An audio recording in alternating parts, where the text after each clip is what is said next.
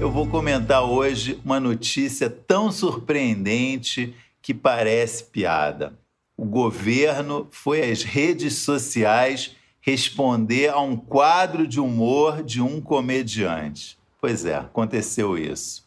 O secretário de Cultura e a Secretaria de Comunicação do governo federal reagiram indignados a uma paródia de Marcelo Adnet no Sinta-se em Casa, um quadro que vai ao ar no Globoplay e no programa Encontro com Fátima Bernardes. Tudo bem um governante não gostar de ser alvo de piada, acho compreensivo, faz parte, mas passar recibo em público é péssimo, por pelo menos dois motivos.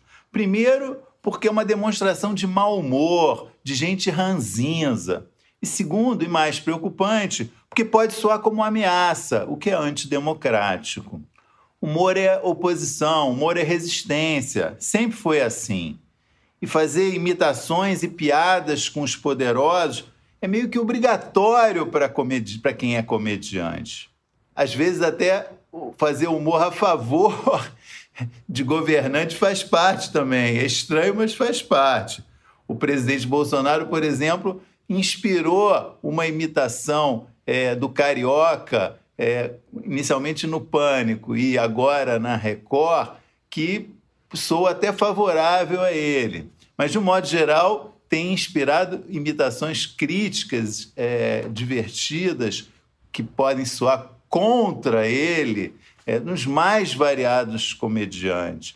Tom Cavalcante no Multishow, o Alexandre Porpetone na Praça é Nossa, o Fernando Caruso no Zorra e o Adnet é, no seu quadro Sinta-se em Casa. A ex-presidente Dilma foi outra que inspirou inúmeras imitações.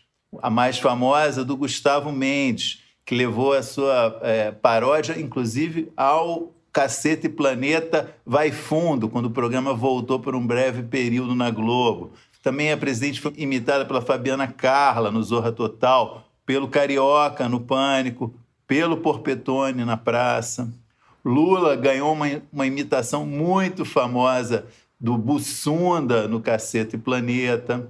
Aliás, esse humorístico da Globo sempre tratou os presidentes, os poderosos com humor e com é, espírito crítico. Reinaldo fazia uma imitação é, muito boa do Itamar Franco. Hubert imitou o presidente Fernando Henrique Cardoso por muito tempo. Enfim, Durante a ditadura militar, é verdade, os humoristas não podiam ser tão explícitos, senão iam presos até, né?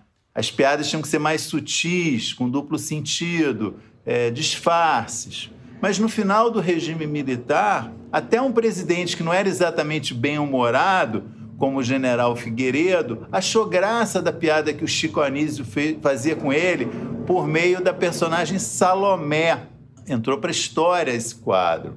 Muitos anos depois, em 2011, a Salomé voltou ativa no Zorra Total, é, então brincando, fazendo piada com a Dilma. Enfim, o que eu queria dizer é que quando um governante perde tempo respondendo a um, um humorista, é porque parece que ele está sem foco, né? Sem dúvida que tem, ele tem coisas mais importantes para se preocupar do que isso. Valeu!